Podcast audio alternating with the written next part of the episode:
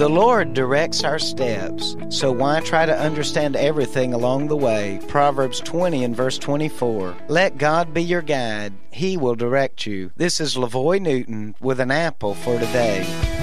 There are some things that we may not be able to figure out, but one of the greatest blessings in following God is the fact that we can trust Him with our life. Here is an old saying that helps give me some insight. It says, I may not know what my future holds, but I know who holds my future. When we trust God with our life, we can know that He will direct us. He will give us daily strength and direction that we need. Are you worried about the future? If so, I would like to challenge you to turn your future over to God. You may ask, how? It begins with a prayer of surrender. Surrender to God today.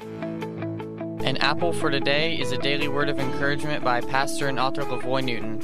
More resources and encouragement are available at anapplefortoday.com.